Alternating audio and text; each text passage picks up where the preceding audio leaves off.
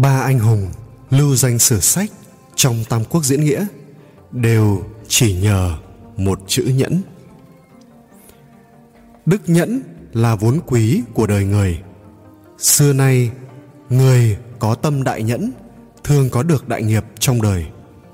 Trong lịch sử, cũng có rất nhiều câu chuyện sinh động về phẩm đức cao cả này.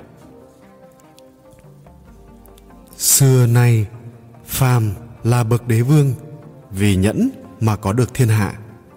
Tướng lĩnh vì nhẫn mà lập được công danh. Thương nhân vì nhẫn mà giàu sang, phú quý. Quân tử vì nhẫn mà kim cổ lưu danh. Người thường lại vì nhẫn mà có được tri kỷ. Ở đâu, đức nhẫn chịu cũng là một tài sản quý báu. Khổng tử nói, việc nhỏ không nhẫn, tất loạn đại mưu phật gia cho rằng, trong sáu phép độ và hàng vạn phương pháp tu hành, nhẫn là đệ nhất. Như vậy, nhẫn không chỉ là con đường dẫn tới thành công, mà là đạo lý hàm dưỡng tu luyện tâm tính, không chỉ thể hiện khí chất của người quân tử, mà còn là tinh hoa xử thế ở đời. Kẻ được gọi là hào kiệt trong thiên hạ, ắt phải có khí tiết hơn người, nhẫn chịu được những chỗ mà người thường không thể nhịn được. Kẻ thất phu chịu nhục thì tuốt kiếm đương đầu. Đó không phải là dũng. Những bậc đại dũng chính là gặp chuyện kinh thiên động địa mà mặt không biến sắc, tâm không lung lay. Bản thân chịu điều ngang trái, hàm oan mà không oán hận. Đức nhẫn ấy là thể hiện của hoài bão cao rộng, trí lớn xa xôi, vượt ra tầm mức của người thường nhẫn để lập thành đại nghiệp. Nhẫn chịu hoàn toàn không phải là chuyện dễ dàng. Ở vào những thời điểm suy sụp nhất trong đời, lúc bị vũ nhục, khi phải đối diện với được và mất, vinh và nhục. Nếu có thể lấy tâm thái bình thản, ung dung, nhẫn nại để đối đãi, thì sự tình sẽ chuyển biến. Người ta sẽ được chứng kiến một cảnh tượng mới mẻ từ đường cùng tuyệt lộ sẽ mở ra lối đi thanh thang. Nhẫn chính là cách để đón lành, tránh dữ chuyển họa thành phúc. Cùng với gia cát lượng, từ mã ý là một nhân vật nổi tiếng đa mưu, túc trí trong thời tam quốc. Ông chính là người hiếm hoi, hiểu được gan ruột của gia cát lượng.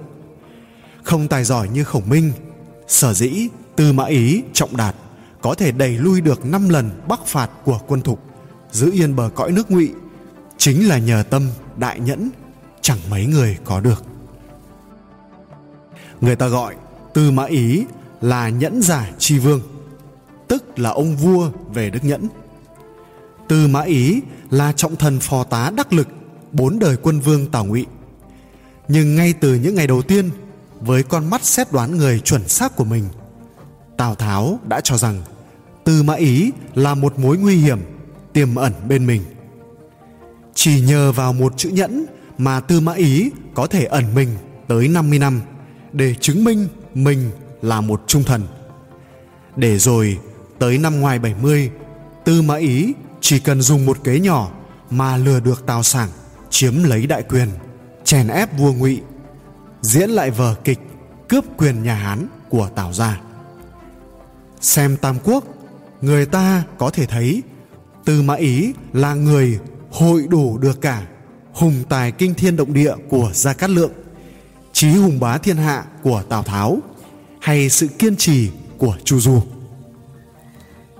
Một chi tiết thể hiện rõ đức nhẫn chịu của Tư Mã Ý là điển tích mặc váy đàn bà.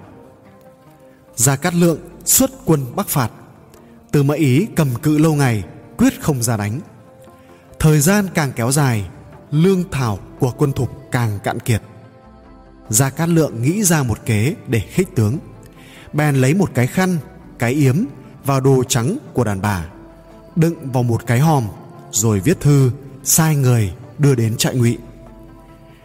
Các tướng không dám giấu giếm, dẫn người đưa thư vào, ra mắt Tư mã ý. Ý sai, mở hòm thư ra xem. Thấy có yếm đàn bà và một phong thư. Trong thư nói rằng, trọng đạt đã làm tướng, thống lĩnh quân trung nguyên, không dám mặc giáp cầm gương để quyết sống mái, mà chịu ngồi núp ở trong tối, trong hang để tránh lưỡi dao mũi tên. Thế thì khác gì đàn bà? Nay sai người đưa khăn yếm, quần áo trắng của đàn bà đến. Nếu không dám ra đánh thì phải lại hai lại mà nhận lấy. Nếu còn biết xấu hổ có trí khí, người con trai, thì phải phê vào giấy này, y hẹn ra giao chiến. Tư mã ý xem xong, dù trong lòng rất giận, nhưng cũng gượng cười nói, khổng minh coi ta như đàn bà sao? Nhưng rồi ông phát hiện ra, đây chính là kế khích tướng. Bèn chấp nhận nhịn nhục để không trúng kế khổng minh. Tư mã ý chịu nhận đuổi mở ra mặc trước ba quân và rất lấy làm thích thú, rồi nhờ gửi lời cảm ơn đến sự quan tâm của gia cát lượng. Trong khi thế sự vần vũ như gió nổi mây trôi, trăm ngàn anh hùng vùi chôn dưới con sóng bạc đầu của trường giang. Có thể nói, tư mã ý chính là người thành công nhất, đắc ý nhất. Sau này, cháu nội của ông là tư mã viêm lên ngôi mở ra nhà tấn, thống nhất thiên hạ. Truy phong ông là cao tổ, tuyên đế. Nhẫn để thu phục hiền tài. Người biết nhẫn chịu, ắt là cũng có lòng bao dung, khoan dung lớn lao. Vì có lòng bao chứa lớn lao, họ có thể thu phục nhân tâm, gồm thâu được nhân tài thiên hạ. Mà nhân tài chính là vốn quý của quốc gia một khi có được hiền tài thì cũng chính là đã có được giang sơn rồi vậy. Thời tam quốc, người làm được điều này tốt nhất chính là tào tháo. Người đời thường cho rằng họ tào đa nghi, hung ác. Nhưng trên thực tế, ông là người vô cùng nhẫn nại, lại có lòng biệt đãi nhân tài. Ngoài hùng tài văn võ, điều binh khiển tướng, sự quý mến hiền tài và đức nhẫn chính là những yếu tố giúp ông dựng thành đại nghiệp, thống nhất cả một miền bắc trung hoa rộng lớn. Tào tháo từng có một cuồng sĩ tên là nễ hành, dùng đủ loại lời lẽ, mắng chửi, nhưng vẫn tỏ ra vô cùng khoan dung, nhẫn nại. Tào tháo không hại ông ta mà còn đưa nễ hành an toàn trở về kinh châu cho lưu biểu. Khi viên thiệu tiến đánh tào tháo, nho sĩ trần lâm đã viết hịch giúp viên thiệu mắng chửi cả tổ tông ba đời tào gia người ta kể rằng, văn chương sắc sảo tuyệt diệu của trần lâm khiến cho tào tháo đang đau đầu nằm trên giường bệnh, cũng phải bật dậy toát mồ hôi, nhân đó khỏi đau đầu. Sau này khi phá được viên thiệu, bắt được trần lâm, tào tháo chỉ hỏi đúng một câu, người chửi ta thì đã đành, cớ sao lại mang cả ba đời nhà ta ra mà mắng nhiếc? Trần lâm thưa, mũi tên đã đặt trên dây cung, không thể không bắn. Thưa minh công. Tào tháo bèn không truy cứu, tha tội chết cho trần lâm. Lại trọng dụng ông làm chức quan, chuyên lo việc bút giấy dưới trướng. Nhẫn để bảo toàn phúc phận. Đứng trước sóng gió, người có tâm nhẫn chịu chính là người kiên cường nhất lòng nhẫn nại giúp họ có thể chịu đựng được những áp lực khủng khiếp nhất những hoàn cảnh hiểm nghèo nhất. Người biết ẩn nhẫn thì cũng là tự bảo toàn được phúc đức và sinh mạng của mình. Họ chính là biết lùi một bước không tranh với đời mà giữ tròn khí tiết. Giả Hồ 147 224 là mưu sĩ nổi tiếng của Tào Tháo, cũng là bậc khai quốc công thần của Tào gia. Với tư chất thông minh, ông mau chiếm được lòng tin của Tào Tháo. Mưu lược của Giả Hủ có thể nói là trước sau vẹn toàn. Ông cũng từng theo dưới trướng phục vụ rất nhiều chủ như Đồng Trác, Lý Thôi, Trương Tú nên hiểu lẽ xuất xử. Phàm là thần tử, thông minh xuất chúng, trí tuệ vượt qua cả chủ nhân thì rất dễ phải chuốc lấy số phận bi thảm. Những chiến thắng lớn của Tào Tháo đều có dấu ấn của Giả Hủ. Chính Giả Hủ là người hiến kế đốt kho lương ô xào, giúp Tào Tháo đánh bại viên thiệu, đông quân hơn mình gấp 10 lần. Khi Tào Tháo gặp khó ở Đồng Quan, liên tục thua trận trước Mã Siêu anh dũng, Giả Hủ cũng hiến một diệu kế.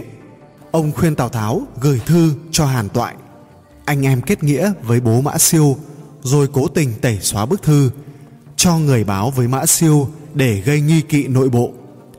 Quả nhiên, Mã Siêu, Hàn Toại nghi ngờ lẫn nhau, không đánh mà tự tàn vỡ. Dù vậy, dưới trướng họ Tào, Già Hổ luôn cố giữ cho mình không nổi bật, không bao giờ chủ động đưa ra mưu kế. Trừ phi Tào Tháo đích thân đến hỏi. Thông thường, Già Hổ tuyệt đối không nói nửa lời. Ông thường ngày ẩn mình nhẫn nại, đóng cửa tự thủ, không giao kết với quan lại khác. Các con của Già Hổ thành gia lập thất cũng không chọn nơi quyền quý. Là một người tài trí hơn người, nhưng có thể ẩn mình giấu trí khôn tới mức đó thực sự khiến người ta phải cúi mình kính phục ngoài già hủ thì có lẽ thiên hạ không có người thứ hai làm được điều đó sau này già hồ còn trở thành trọng thần dưới trướng tào phi, làm đến tam công. Trước sau như một, vẫn giữ được cái ẩn nhẫn tuyệt vời ấy. Cuối đời, ông chết trong viên mãn, hưởng thọ 77 tuổi, được truy phong làm tiêu hầu. Con cháu đều được vinh hiển cả. Trong tam quốc chí, trần thọ đánh giá giả hồ toan tính cơ hồ, không hề sơ sót, đạt đến mức thấu hiểu sự quyền biến. Đại khái là gần như được lương bình vậy. Có thể nói, gia hồ chính là người nhẫn nại, thông minh nhất thời tam quốc. Giữa thời loạn thế mà có thể bảo toàn được mạng sống, gia đình, hưởng phúc dài lâu. Là người ôm trí cao rộng, muốn xây thành nghiệp lớn, tất phải có tầm nhìn xa rộng. Mà nhẫn chính là cảnh giới của người đại trí huệ là thể hiện của người có ý chí mưu cầu đại sự lâu dài. Người có tâm đại nhẫn, ắt thành đại sự. Trong khi lợi ích của bản thân bị động chạm, phẩm giá của bản thân bị làm nhục, phải nghe những lời công kích, phải làm những điều trong lòng không muốn, họ vẫn có thể thản nhiên nhẫn chịu, không động tâm oán hận, không lung lay ý chí. Sự nhẫn chịu ấy chính là biểu hiện của ý chí kiên cường bởi vậy mới nói, nhẫn là một loại sức mạnh nội tâm to lớn, cũng là một loại tu dưỡng của đời người. Công tử trùng nhĩ phải sống lưu vong 19 năm, trải bao sóng gió, cuối cùng đã dựng thành đại nghiệp, trở thành tấn văn công, một trong ngũ bá thời xuân thu.